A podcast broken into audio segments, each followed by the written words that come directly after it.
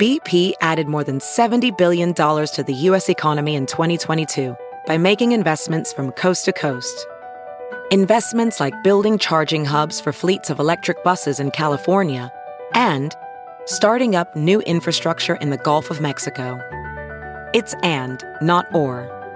See what doing both means for energy nationwide at bp.com slash investing in America.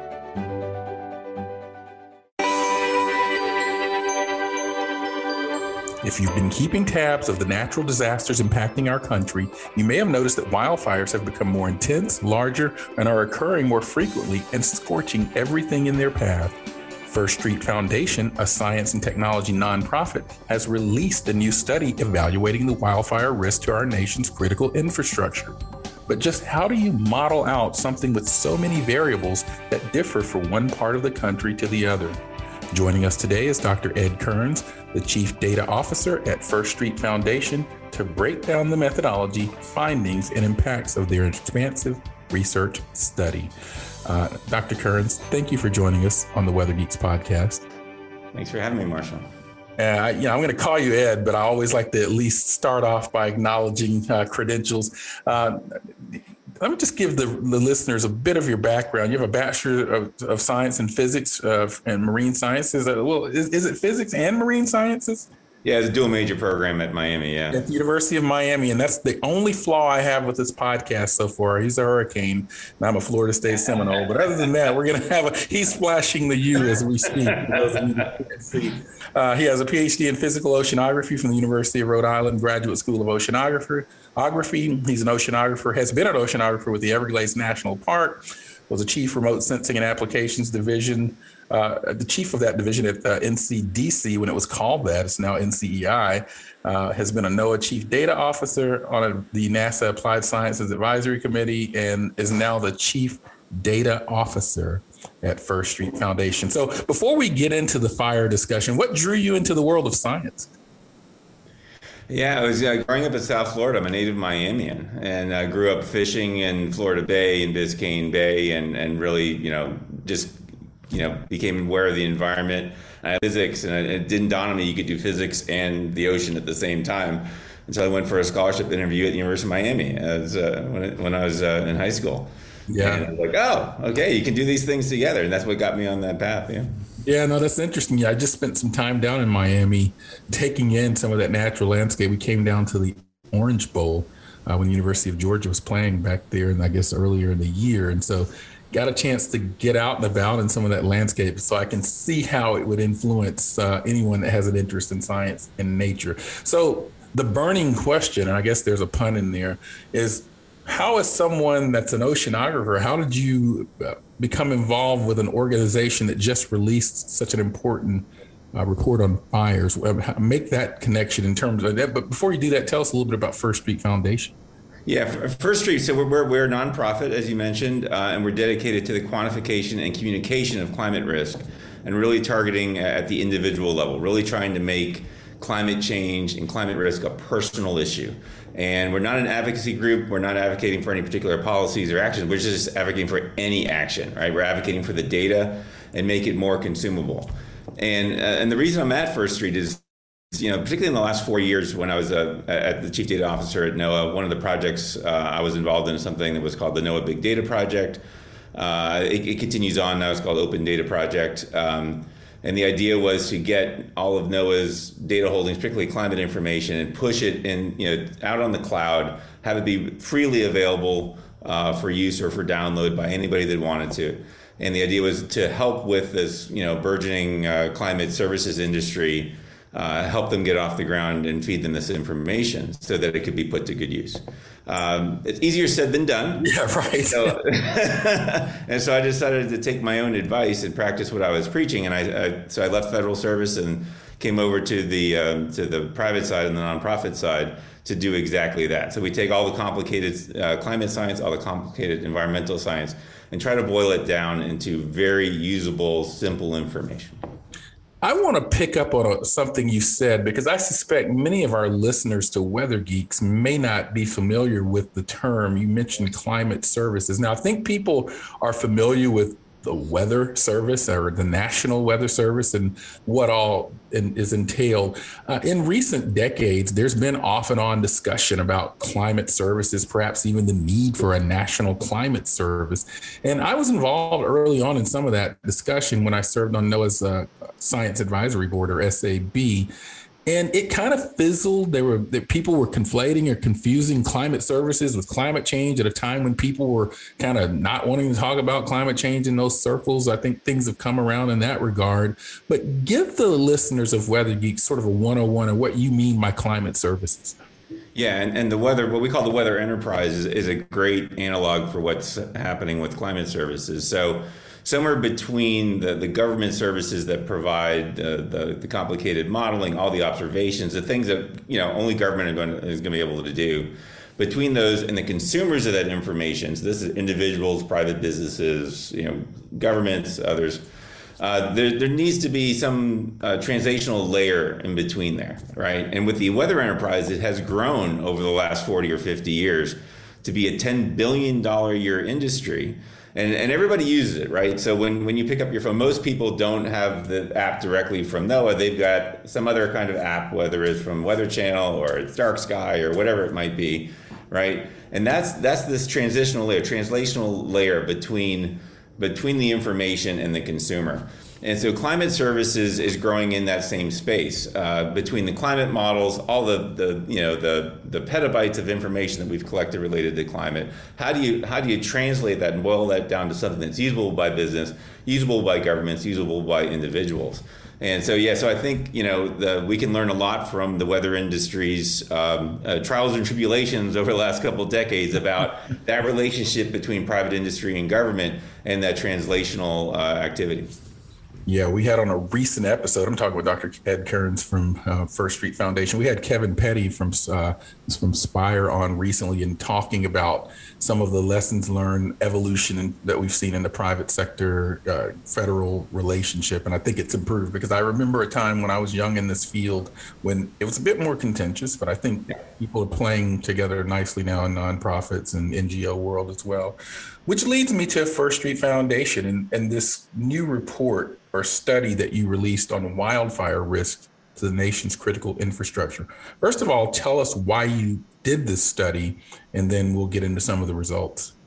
Yeah, so when uh, First Street's first uh, information product was related to flood, uh, flood risk, and how climate change is impacting that flood risk, and so we released that about a year and a half ago.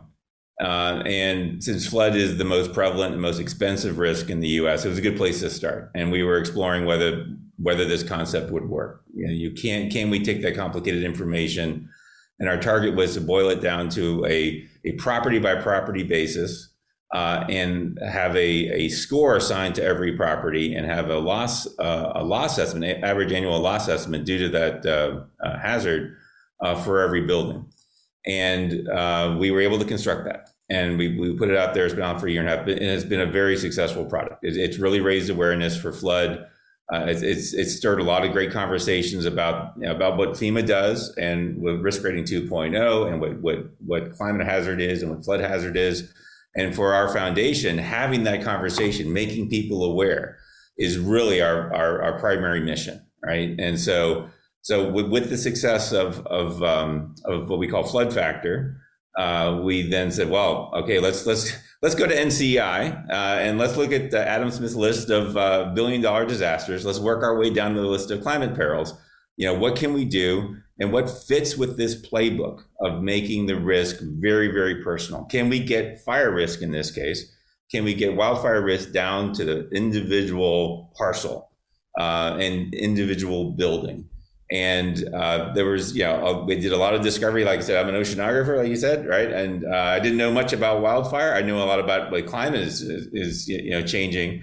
But i didn't uh, until we started this project didn't fully understand the impacts on on fuels the impacts on wildfire behavior uh, that climate change is really uh, really pushing forward. And uh, we were able to um, calculate the wildfire risk down to a, a 10 meter horizontal uh, resolution. So that means we can resolve property by property. Uh, and uh, we know where every building is in the US, and we're able to do a vulnerability assessment for every building from public records, from satellite imagery, from aerial imagery. Uh, and so it, we had all the ingredients. And then the question is, can we combine them in such a way to make it a, a useful product? And we believe that we have been able to do so. So you're telling me if, if there's a listener that theoretically could pull up your report or your study and they could get a pretty good sense, at least based on your your your methodology, of the risk of sort of their property to some degree at that scale. That's correct. And, and so go, going to the website, the website is riskfactor.com. Uh, and so we, since we're having multiple uh, multiple risks now, we started with floodfactor.com. So now we have more than one risk. Well, let's have one one web, one stop website, riskfactor.com. You can go there, discover your flood risk, your fire risk, and you can go there. You can type in your address, and so it really makes it very personal. We're right down to that address, and and then you'll you'll you'll see what the score is You'll get to see what the hazard layer looks like, what the exposure to wildfire is over the next 30 years, what that probabilistic layer looks like. Uh, and then you'll also see um, a uh, an average annual loss estimate. So what, what's the potential losses that you, as the owner of that house or an owner of that property, uh, could stand to lose? Wow, this is really fascinating. I mean, fascinating to me because we've done some work in this area with my colleague, Dr. Binita KC, one of my former PhD students who's published on climate risk uh, in, in the peer reviewed literature, but nothing at the detail and level that what you're doing. I mean, what are the factors that you use in assessing wildfire risk? For the uh, for the for the property itself, so the hazard reaching the property, the exposure as we call it, uh, it, it's uh, a number of things. He said wildfire is complicated, a lot, a lot more complicated than flood. A lot more different factors go into it. Uh, but it, it's primarily it, it's the weather, uh, it's the topography, the the, the slope, uh, and and it's where the ignitions are, are happening, uh, and then the the fuels across the landscape. so we, you need to bring these things together in order to describe what the wildfire risk is there. And because there's so many different permutations of, of these factors, um, we ran a Monte Carlo simulation uh, to do this. And to do so, we ran about 100 million uh, different simulations across the continental US in order to describe what that hazard looks like. Um, and then we, we, we took that, that, that, same methodology and we bias adjusted the, the, the, the, the, um, the weather time series we were using. We bias adjusted that to the year 2052 based upon the CMIP 5 results. Um, and then we ran the the uh, the uh, Monte Carlo simulation again, another 100 million runs, uh, and and we built up this layer of probability for uh, for fire exposure, whether the whether that 10 meter pixel uh, across the U.S. whether that that would burn, uh, what the flame length is likely to be in that pixel, and whether embers are likely to be be present. As the, the fire behavior model that we're using, an open source fire behavior model called ELMFIRE uh, has in it the, an ember spread component, and so we also collect that information too. Because even if you're um, you may not be, have direct exposure to flames uh, on your property, those embers may may be able to reach your property. We want to make sure we covered all those aspects. As a professional welder, Shayna Ford uses ForgeFX to practice over and over, which helps her improve her skills. The more muscle memory that you have, the smoother your weld is. Learn more at meta.com slash metaverse impact. As you write your life story, you're far from finished. Are you looking to close the book on your job? Maybe turn a page in your career? Be continued at the Georgetown University School of Continuing Studies. Our professional master's degrees and certificates are designed to meet you where you are and take you where you want to go. At Georgetown SCS, the learning never stops, and neither do you. Write your next chapter. Be continued at scs.georgetown.edu slash podcast. And we are back on the Weather Geeks podcast Marshall Shepard from the University of Georgia. And I'm speaking with Dr. Ed Kearns from the First Street Foundation. And as you just heard in the first segment, they have a way now of assessing risk to wildfires for and we know that infrastructure challenges are a big part of the discussion now as our nation is exposed to climate change um, Tell us a little bit about sort of you heard talked a little bit about the risk side, and you mentioned things like CMIP five, which is a modeling. Of, you can talk a little bit more about that. But tell us about the climate side of the study. What's the scale? Is it decades, years, multiple decades? Uh, and you know, tell us about the climate side of the the risk equation. Yeah, so uh, for, for all of our risk products at First Street, we also wanted to keep a, a horizon, time horizon on our products that could be meaningful to the individual most individuals we found, and you know, we've we've run surveys on this. Uh, most individuals aren't thinking in 50 or 100 year increments. um, the the length of a typical mortgage, 30 year mortgage, is about the extent that most people will be, be thinking out from, and so we've used 30 years as as as that target.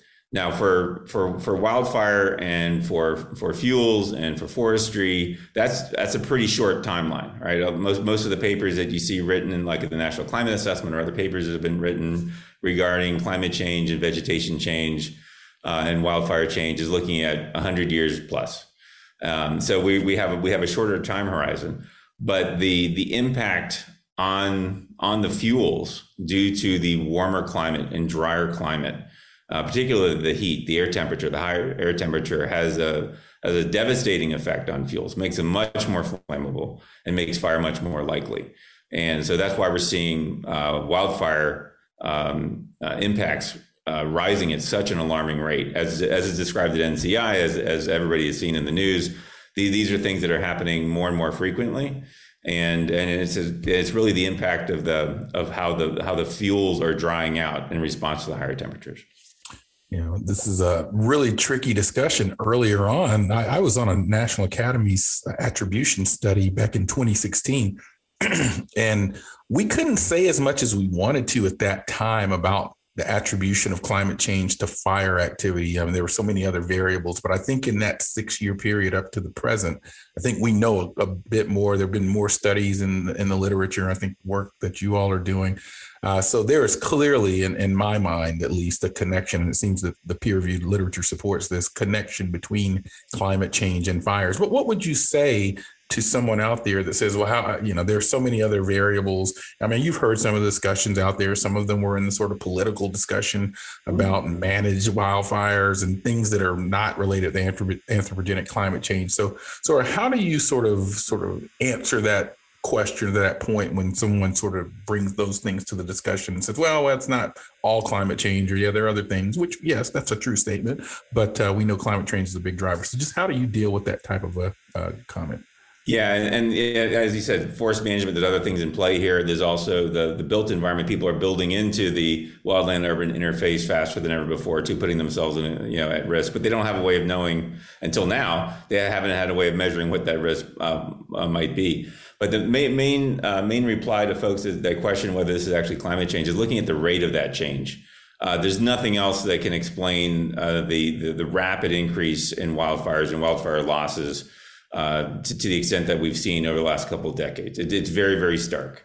Uh, everything else would would be uh, you know a less rapid increase, more linear increase. What we're seeing is it, it's unfortunately much closer to an exponential which um, which is very frightful. Yeah, when it comes to fire losses in this country. Yeah. Yeah. Now I can think of the obvious places where that risk is likely the greatest, perhaps out west in the drier parts over the CONUS at least. But were there any result, particular results that surprised you? Well, I, I, grew up in Florida, so I know there's a lot of wildfire in Florida, but the results are surprising a lot of other people that that are like, well, you know, Florida's a rainy place. Why is it burning so much? Well, it has historically burned quite a bit. There's a very long dry season, and then with increasing air temperatures, it, it, it continues to burn. So Florida is one of those areas. Um, the the southeast is a place where, in terms of the percentage change due to climate change, uh, the, the percent change in increased uh, wildfire risk due to climate change is is growing faster than any place else. And uh, so I live in Asheville, North Carolina. So I, I've I have seen this in in person. Uh, a lot of people remember the Gatlinburg fire, uh, which you know is kind of similar in, in, in, extremity, sort of like with the um, the Superior, Colorado fire, you know, around the holidays this year, where things you know just kind of lined up. But there's there's uh, a lot of fires going on in like in Tennessee, West Virginia, Virginia, North Carolina region. Uh, just two weeks ago, they you know were um, uh, entire towns in Maggie Valley were being um, evacuated due to wildfires in the area. So we're seeing we're seeing a, uh, an uptick in the in the amount of fires in the southeast, and that's we're going to continue to see that. There's a lot of fuels there, a lot of forest. Uh, and they're going to continue to dry out. And, and, but people have become a little bit used to like, oh yeah, you know, our fire suppression methods they're they're adequate. We're keeping up on this. These fires aren't getting really big, uh, but those fire suppression uh, resources are going to be stretched thinner and thinner and thinner. It's very labor intensive to go out there and fight these fires. Uh, and we have to be prepared as a community uh, and as a society to reach that. And out west, as you as you mentioned, and it's you know been well studied, those fire suppression resources are already stretched to the limit. And when they have multiple fires that start at the same time, they're immediately overtaxed, and and the results are are, are devastating. Um, and so, um, you know, how we're going to balance the resources, which a lot of them are state, some are federal, across the U.S. to meet this uh, emerging risk. Uh, the first thing you got to do is you got to map it out, and so that that's what we've done. We've tried to map it out at, at a very high resolution um, and and making it publicly available. That's that's the other thing. You know, going back to climate services, one of the things that's been a little alarming. I mean, it's been very good over the last couple of years, particularly the last five years. Been a lot of private uh, companies, a lot of for-profit companies that have been doing climate service have sprung up and, and doing this translational um, activity for things like wildfire and flood and others. Uh, but they've also been starting to be acquired at a very, very rapid pace by larger companies, right? And so these larger companies see value in this kind of information. And they're acquiring these small startups that are doing climate services and they're bringing them inside. And what that does is it, yeah, I mean, I, we get it. That's a huge advantage for those companies to have that kind of expertise, to have that kind of knowledge informing their business decisions. Um, but it, it, doesn't make the data available to everybody, right? And so at First Street, we really are firm believers in data democratization. Uh, we don't want to have this asymmetry of information putting some uh, vulnerable communities at greater risk because they don't know what their their fire or their flood risk is. So that's why we feel very strongly about putting the same information out, so everybody has the same information that they're starting with. Uh, and then we think that we can, as a as a nation, we can start to arrive at what actions we need to take um, to address those risks. Dr. Marshall Shepard. I'm talking with Dr. Ed Kearns about uh, their new wildfire uh, risk assessment study uh, any good science study and any good scientist understands the sort of weaknesses of their study. What are the weaknesses of your study? And, we and we have published uh, our methods, um, so it's in peer review right now. And we always uh, we use open science transparency. We put all these methods out there, including all of our weaknesses. So right now we've had to make a couple of, of assumptions one is that the vegetation is not changing in composition. So the forest is not changing over that 30 year period. We've done some preliminary studies. It's really hard. um, so, you know, we're going to continue looking at that. Um, and then some of the, um, some of the longer extended drought periods and such, the impact on that on fuels too is something that we're not totally resolving in this case. Um, but for version one of the of this uh, fire uh, risk uh, product, we think we, we've, we've, we've gathered the majority of the um, of the risk, but it's probably a little, still a little conservative estimate. We're going to continue to work on this throughout this year on version two. That'll include other aspects as we get feedback from our users and, and find out what they find to be most useful. That we can know how to focus our, our future work as well. Welding instructor Alex DeClaire knows firsthand how VR training platforms like ForgeFX can help meet the demand for skilled workers. Anywhere you go look, there's going to be a shortage of welders. VR training can help welding students learn the skills they need to begin and advance in their career. The beauty of virtual reality is it simulates that exact muscle memory that they need. Explore more stories like Alex's at meta.com slash metaverse impact.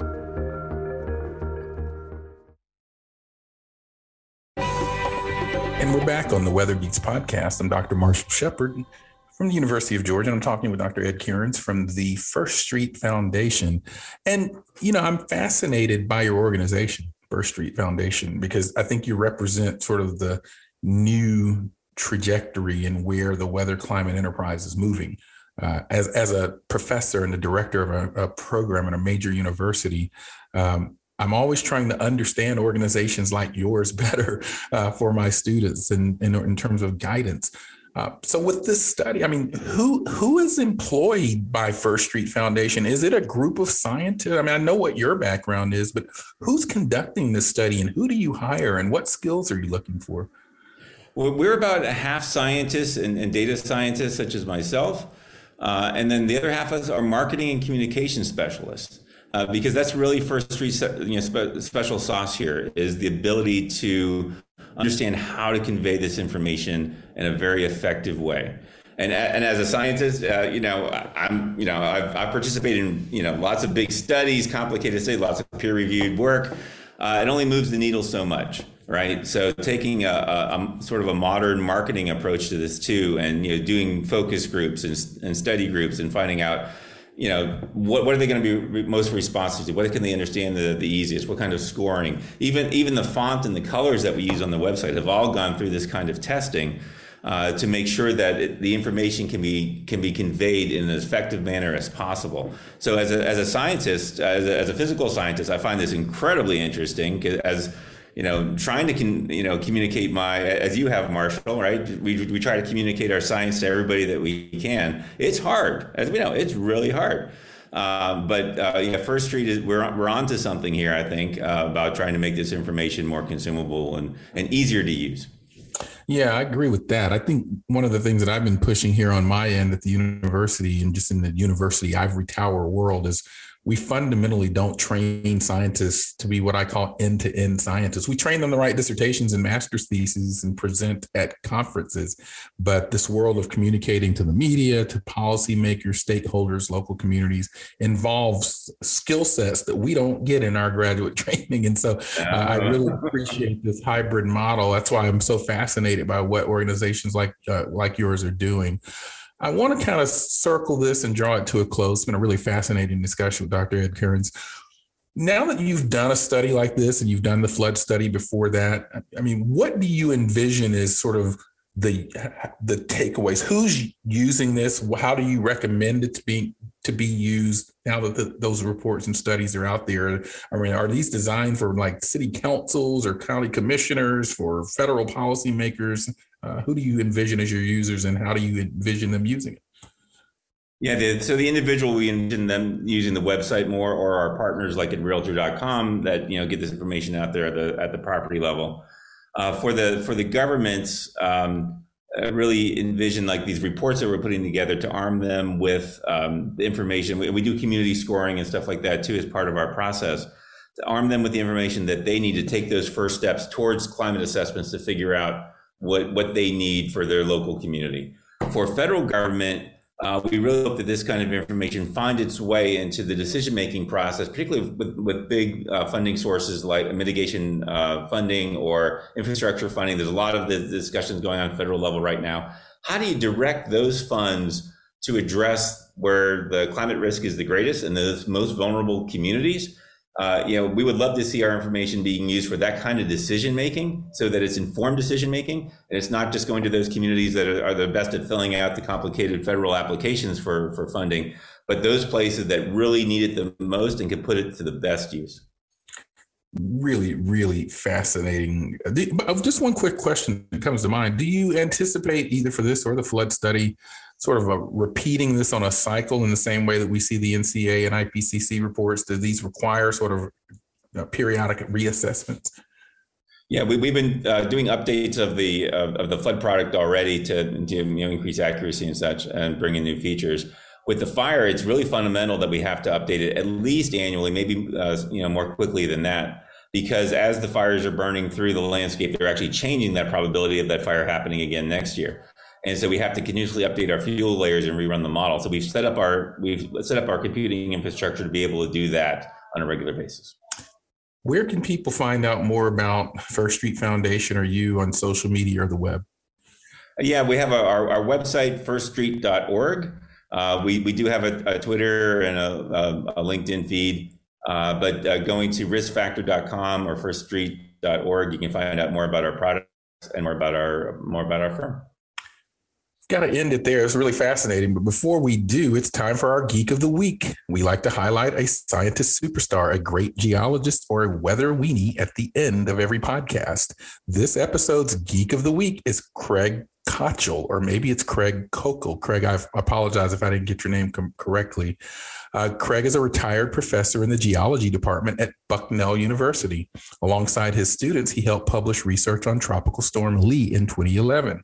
This tropical storm brought flooding rain from the Gulf Coast to the mid Atlantic region. Flooding is one of Craig's passions, and so uh, it's quite appropriate that we were talking the First Street Foundation today because their flood assessment and risk has been uh, quite impactful as well.